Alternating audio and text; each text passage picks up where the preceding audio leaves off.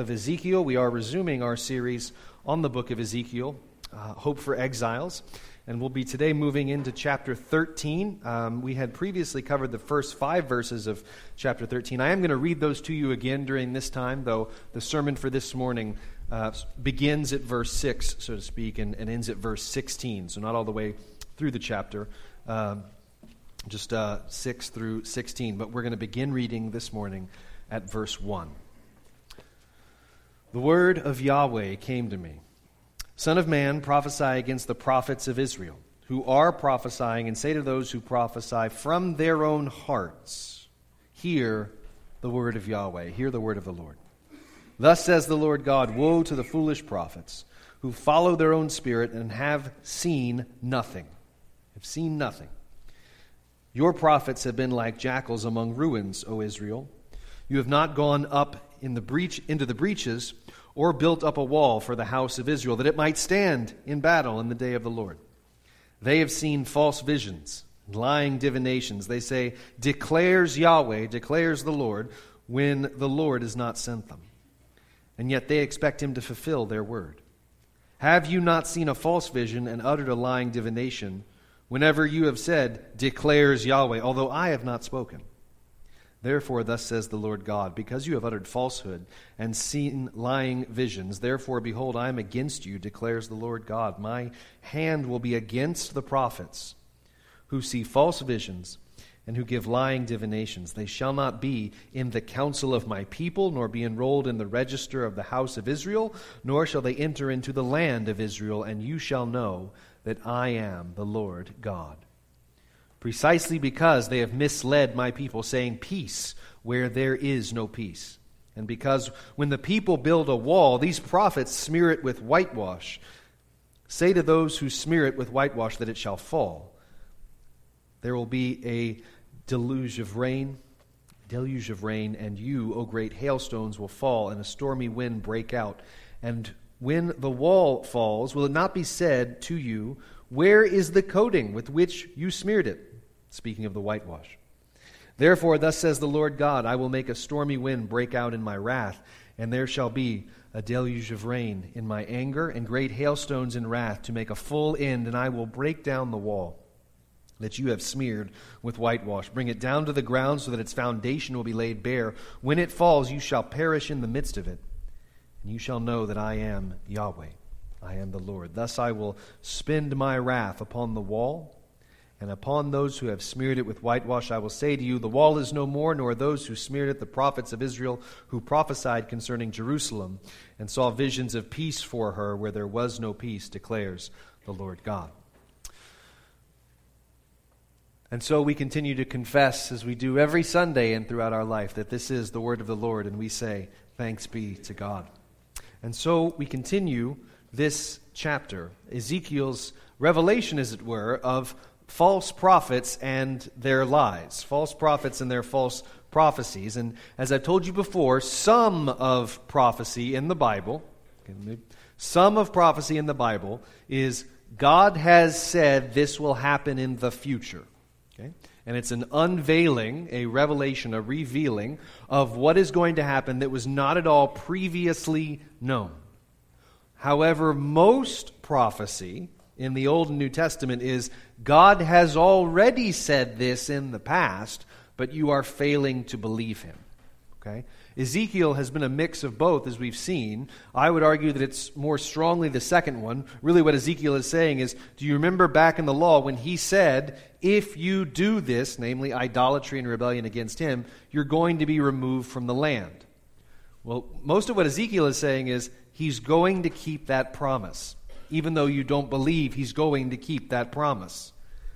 And the problem, as I hope you just heard in chapter 13, with these false prophets, false preachers who are falsely speaking for God, is that they are violating the third commandment. Okay? The third commandment, which is where we'll start this morning.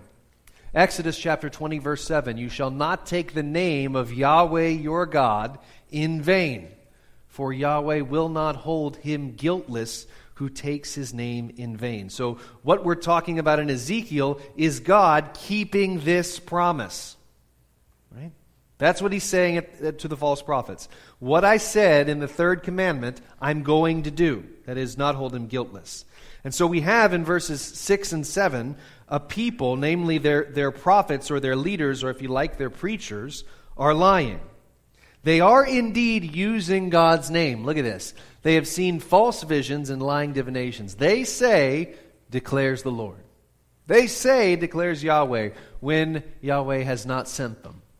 And yet they expect him to fulfill their word. So they're, what I want to note at first, they're using the right language. Okay? They are dressing up what they have to say in language that Israelites would recognize and otherwise obey. Because if God has spoken, you'd better hear it and obey. There's a lot, a lot, a, an unimaginable amount of power, if we take it seriously, in saying, God has said. Which is why all sin, rooted back to that moment in the garden, goes back to has God really said or God has not said. And so, words and rituals do not constitute truth. Let's just go ahead and clear the table and put that right up front. That they're saying, Thus says the Lord, and that is not enough to save them because they're liars. Now, why is this so evil? Why is this so problematic? Why should you care about what somebody says, for instance, today, if they say, God has said this, and he hasn't, or if they say, Jesus has said this, or the Spirit has told me this, I, any, any one of those is someone speaking for God.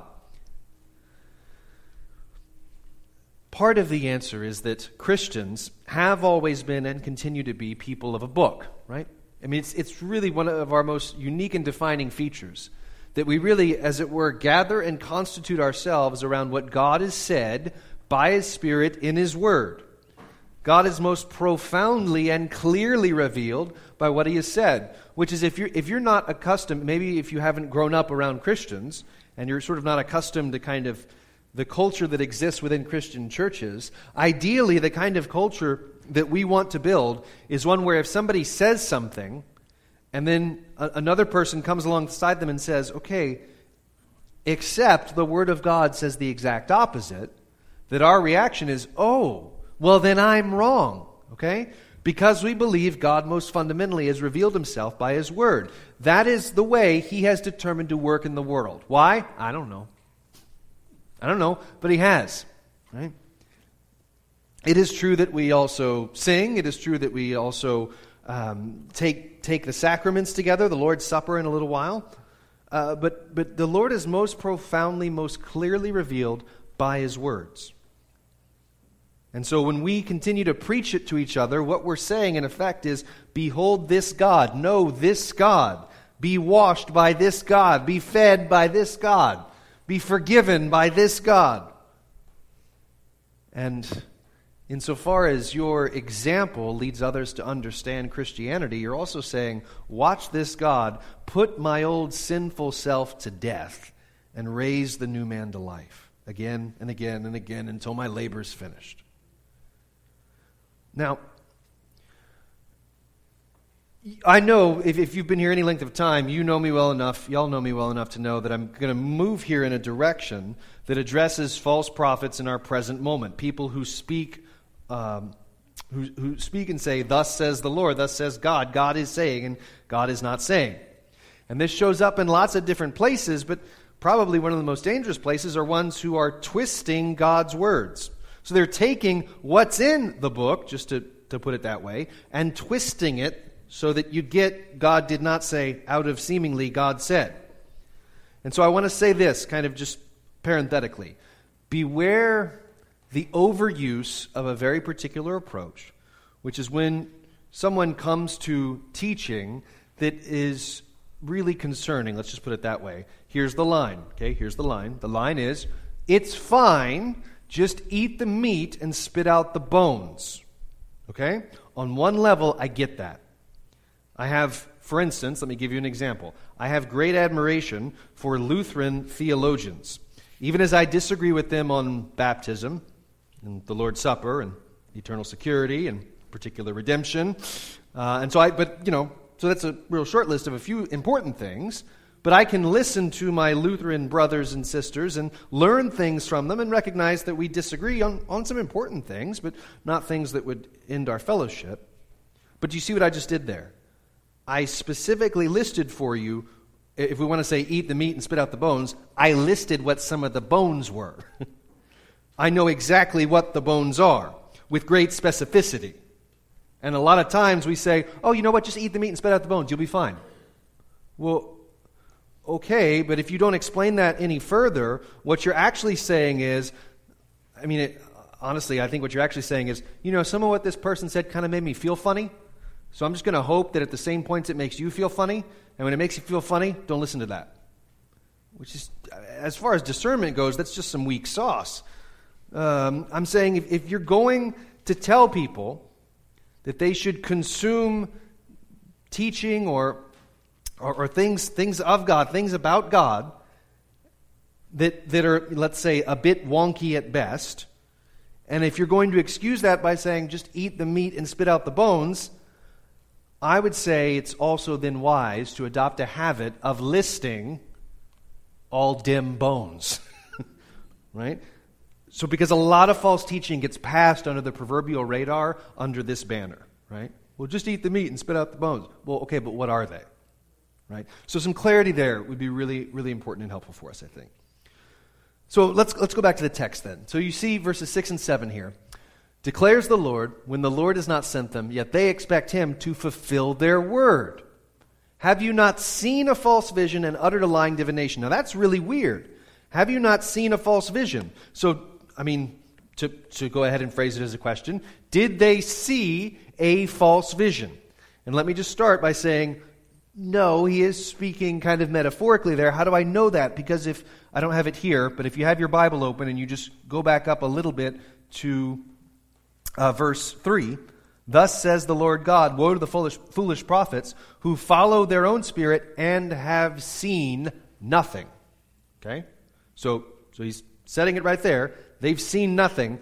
But it's pretty common in Old Testament prophetic literature. Sometimes seen and proclaimed are a bit malleable. They kind of fit together. One can be used to mean the other. And so they are proclaiming something they've seen when they actually haven't seen it. Okay, so we're going to start there. And the Hebrew is literally, they have seen the empty divination of a lie. So whatever they've seen has been empty or worthless. So again, to ask the question, you know, is this an actual vision? I would say if it is, I mean, even though we've got verse 3, they've seen nothing. If it is, then it's something demonic. Um, and so this question then comes to the front. I think it's unavoidable by the way this text is worded, because it says, um, they expect him to fulfill their word. Well, where, where would that expectation come from if they were lying? And so then this is the question I think that comes to the front. Do they know they're lying? Like, do, do the false prophets know they're lying, or have they bought their own lies? As best I can tell, it's a little bit of both.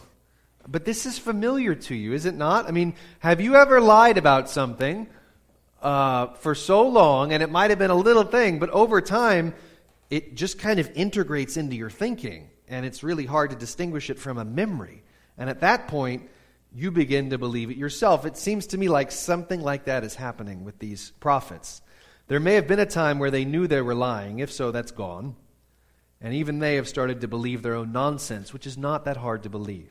Because if you preach nonsense and everybody around you goes, Yes, amen, that's great, you, yeah, you're going to start to believe it. Just psychologically, that's really hard to fight unless you're uncommonly gifted.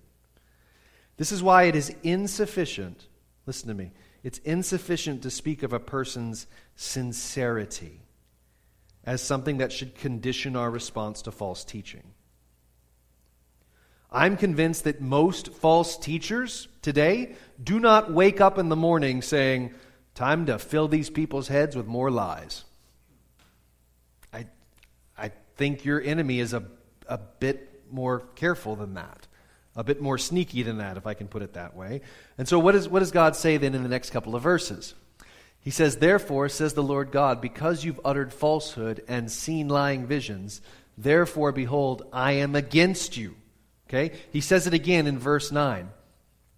my hand will be against the prophets who see false visions and give lying, empty divinations. They shall not be in the council of my people, nor be enrolled in the register of the house of Israel, nor shall they enter into the land. And then there's that repeated phrase, You shall know that I am the Lord your God. So God says, My hand will be against you. Interestingly enough, if you can jump over to the next text, the same language is used way back in chapter 1 when Ezekiel is commissioned by God to be a prophet, and the hand of the Lord was upon him there. So you've got the hand of the Lord for me, upon me, and the hand of the Lord against me here, or against the false prophets. So there's, there's a bit of probably irony here. One prophet has God's hand for him, the false prophets have God, God's hand against them. Why does God say that then? Why does God use this language? We can go back to it. Why does God use this language of my hand is against them? Probably because, by all appearances, it looked like they were doing pretty well. It looked like, uh, I, I, I have to imagine, they were they were surrounded by people who wanted to hear more of what they had to say. They probably had the numbers, okay? The false teachers, the false prophets. He says, You will not be counted in the council of my people, nor be on the register. I mean, this is language of, of um, uh, basically, you're going to be outside of the, of the community, right? You're outside and you're not coming back in. When it speaks of a register, if, if that register is, is the list, sort of a list of Israelites, we've got an analogy of something like that in Ezra chapter 2, Nehemiah 7, kind of census lists and things like that. But also, I think probably we'd be, uh, we shouldn't miss an, uh, a parallel here uh, in Revelation, which speaks of the book of life at the end of all things. But just this idea that, that even though you are as best you think, counted among my people, you're actually not. And you will not enter the land, which is what they were saying. That this exile is not going to be a big deal. It's not going to be the end. We're all going to come back home soon. It'll all be okay. And the message from the Lord here is basically this is not going to last, which is its own encouragement, by the way. We are impatient, especially when we see evil things or destructive things starting to take root we get really impatient. In our flesh, we say this has to be dealt with now, right? It's where a lot of lousy legislation comes from when you have a problem that has to be dealt with now, but that's a different chat for a different time. But what the Lord is just is saying here is my hand is against them. I know it looks like everything's good with them. My hand is against them. They will not last long. And so, this peace that they're proclaiming is actually a, a mirage. If you could go to verse 10, please. Precisely because, and by the way, that's emphatic in Hebrew. It's kind of the best we can do in English, but in Hebrew it's like because and because. Okay? So precisely because, because, because they have misled my people, saying peace, saying shalom, where there is no shalom. And because when the people build a wall, these prophets smear it with whitewash. Peace, peace, where there is no peace. Actually, that's not why I'm thinking of Malachi. But peace when there is no peace. Shalom where there is no shalom.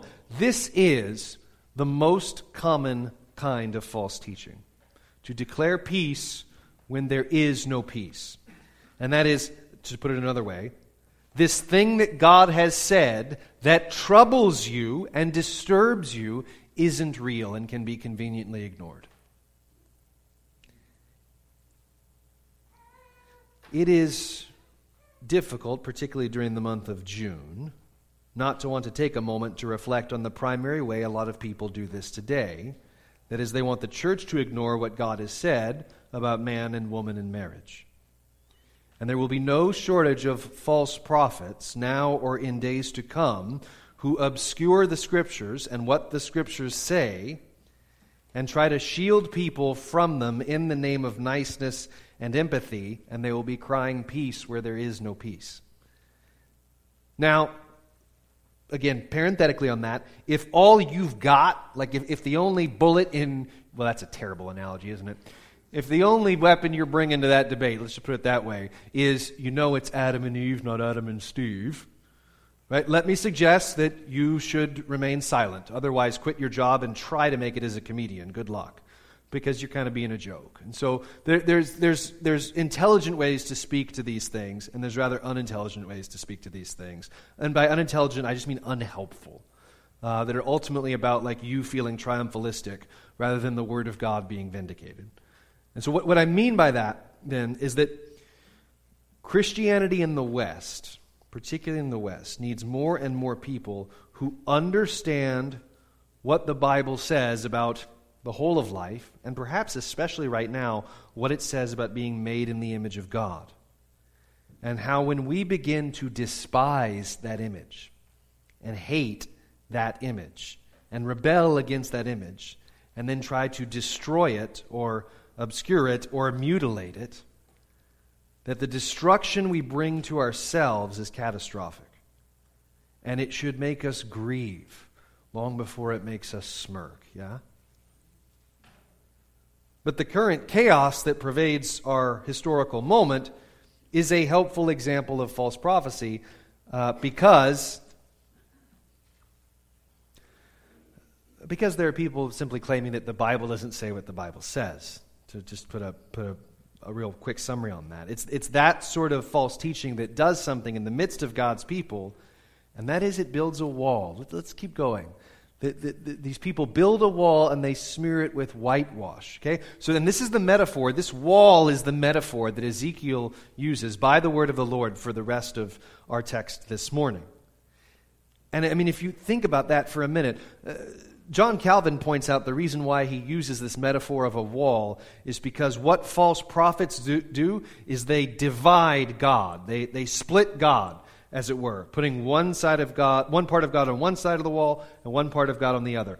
Translation: uh, God is forgiving and God is love. Amen. Like that's what our Bibles say.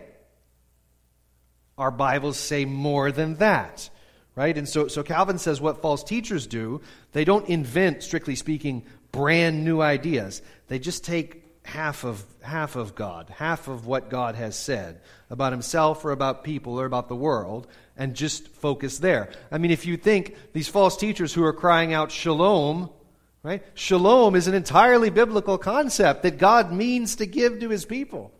But they're taking that concept and applying it in a circumstance where God, in a way that God hasn't said.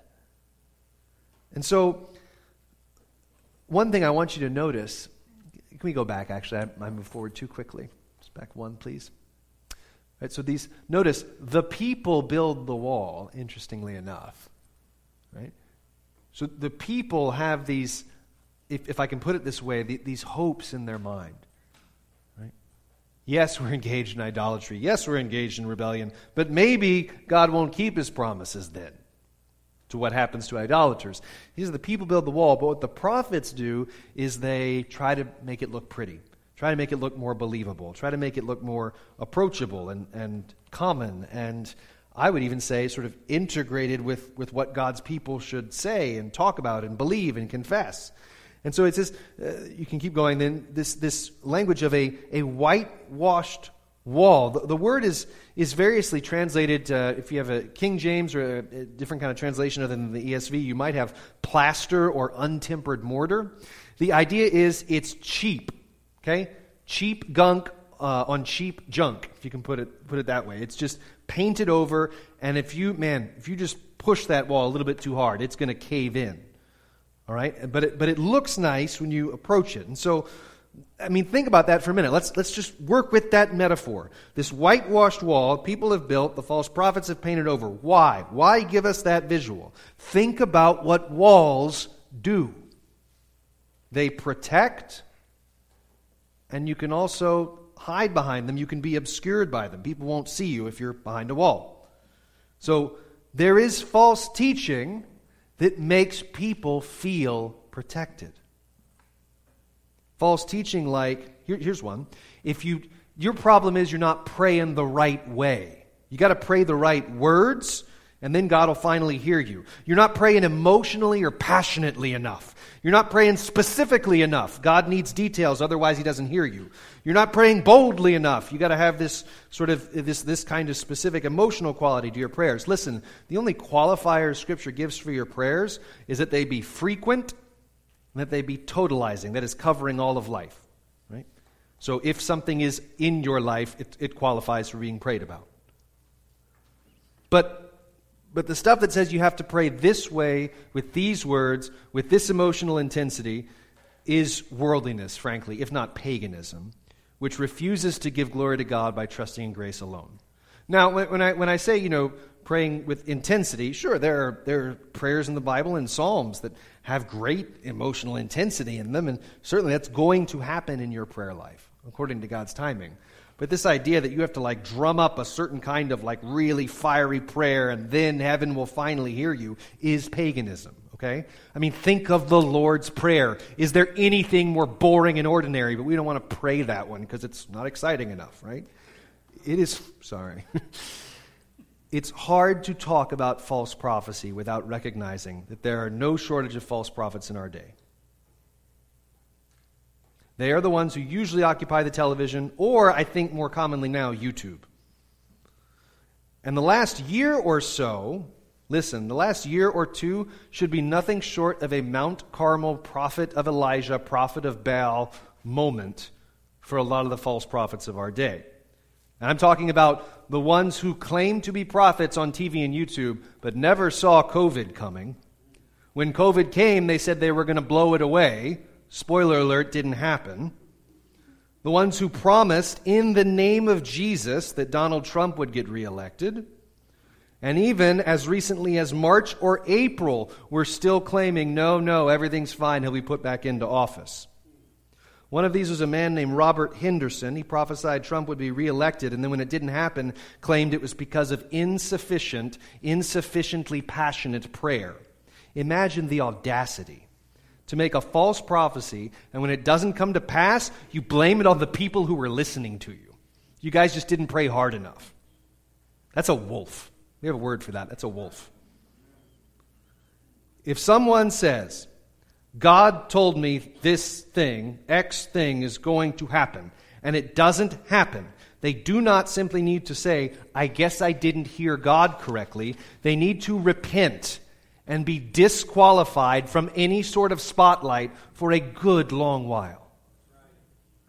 And we should be honest about the temptations here that accompany this sort of thing.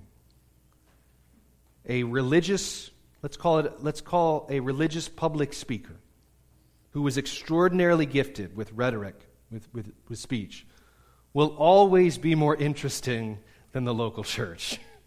Okay? It will always be more thrilling than the local church with some weirdo in a dog collar who hands out congregational surveys, for heaven's sake. Okay? That's like the stuff on YouTube is always going to be more thrilling than that, I promise. But what do false prophets do? They build walls so that people feel secure, so that they feel hidden, so that they feel protected by the words they want to hear rather than what God has said. This is why, in the body of Christ and in the church, accountability, especially for leaders, especially for pastors and elders, is so important. It's so important. So that teachers and pastors and, and prophets can be held accountable for their words. But let's be real. I think of a guy like, uh, like Kenneth Copeland. Who holds Kenneth Copeland accountable? Right? The ministry's named after him. Who do you think stands up to him? And I know, especially as we're, and, and, and, look, local churches aren't immune to that, by the way. Local pastors in small contexts can gather enough power and authority that they really become dangerous. So that's, that's a reality, too. I'm not excluding even myself from that. But I know, especially as we're coming out of the COVID crisis, there is a renewed skepticism, hmm, a renewed skepticism that gathered worship with the body is really even necessary. I mean, can't you just be a Christian without having to go to church? My new answer to that is maybe, but not for long. Sorry. Maybe, but not for long, is my new. And that's not, by the way, let me qualify that a bit. If, if I'm not, uh, my target there is not people who are, are still wrestling with comforts and discomforts, as it, as it were, with, with COVID and stuff like that. I'm talking about the renewed skepticism coming out of the whole COVID mess that maybe none of this was actually necessary. Let's just get on Facebook and yell at each other. That'll make everything better. That'll be much better than being in fellowship with each other. It's always easier to help people build the walls. Right? It's what false teachers are really good at isolating you, again, surrounding you with the walls, and surrounding you with this, then, then becomes this echo chamber of what you'd much rather hear. And so let's, um, i know I'm, I'm, I'm, I'm, at war with the clock here, but let's uh, go through the rest of our text here. Really, what happens from here into the end of the chapter is a, a, repeated, repeated variation on what we've already read about this wall and what it's doing to the people, and what God is going to do in response. Therefore, thus says the Lord God, I will make a stormy wind break out in my wrath. There shall be a deluge of rain in my anger, great hailstones in wrath to make a full end. Go on. And I will break down the wall that you've smeared with whitewash. So, my hand's against you. This is what my hand's going to do. Bring it down to the ground so that its foundation will be laid bare. When it falls, you shall perish in the midst of it. Right? If a wall surrounds you and the wall caves in, what happens? You die. When it falls, you shall perish in the midst of it, and you shall know that I am the Lord. That's what was missing, that I am Yahweh, the one who has spoken. Go ahead. Thus will I spend my wrath upon the wall and upon those who have smeared it with whitewash. So destroy the false teaching and the false teachers and I will say to you, and I will say to you, the wall is no more, nor those who smeared it, the prophets of Israel who prophesied concerning Jerusalem, who saw visions of shalom, peace for her, when there was no peace, declares the Lord God. So this is the language of catastrophe, right? Absolute destruction of false teaching and false teachers. God is saying, I'm against these false prophets and their weak, pathetic little walls. And those walls are going to come down with great disaster. I wonder Go ahead to the next one. I wonder if you are reminded of another familiar text. At the end of the Sermon on the Mount, when Jesus says, Everyone who hears these words of mine and does them will be like a wise man who builds his house on the rock. The rain fell, the floods came, and the winds blew on that house, but it did not fall because it had been founded on the rock. But then he says, Whoever hears these words of mine and does not do them will be like a foolish man who built his house on the sand. The rain fell, the floods came, the winds blew and beat against that house and fell, and it fell, and great was the fall of it. Ezekiel uses the same kind of language of foundation and collapse. Foundation and collapse. And this is why we're people of the book. You see what Jesus is getting at here and what Ezekiel's getting at is saying that what you believe about God and what he has said and what he has taught if, if I can use the old word, your doctrine is the house in which you live. And the walls of that house, if they are well founded and right, strong walls built on the words of God, will protect you when the storms and the trials come, or they will collapse on top of you when those difficulties come. And so, so if you're not a Christian and you're here this morning, my, my continual word to, to people who don't believe in Jesus um, during this sermon, this series especially, has been please be patient with us because the reason we plead with you to come to Christ is not because we want to make you look like us and think like us. The reason why we plead with any unbeliever saying, Come to Jesus now, is because Jesus has told you and us that apart from his words, you're building a house around you that will one day ruin you. And it is, right now, chipping away at your soul. And so, in contrast to the prophets who preach lies, we invite you to come and know the Lord, know the Lord God, given to you in Jesus Christ, who is himself the truth. I mean, can you imagine it? In a world of fake news and conflicting reports, and oh, I don't even know what to believe anymore, lying authorities, that, that, that words have been given that never lie a truth that never fades with time. A God who's not only truthful, but because of Jesus Christ, his hand is not against you. He's for you. He's for you. A God who's not only truthful, but because of Jesus is not against you, rather for you in everything, and against the false teaching that God's going to give you everything you want. The Lord Jesus gives you a promise so good, it's terrifying. And that is, I will always give you what you need most and what you would have asked for if your knowledge was as exhaustive as mine. And while the world says, peace, peace, everything is fine, even though you feel in your bones everything is far from fine, there is a God and a King and a Savior who gives a peace that is stronger than your circumstances, a peace that endures and sustains and is not dependent on whatever's going on around you. And that's the, that's the right, the rightly founded wall that Jesus means to build up to surround you and all of his people. That when the storms come and all of their winds and anger blowing against that house, that it will not fall but will stand. And you too will stand until the very last day when he breathes new life into your dead body and you live forever. and so as we wait for that day, let us wait confident in this hope that our God is not against us but is for us. In the name of Jesus Christ. Amen.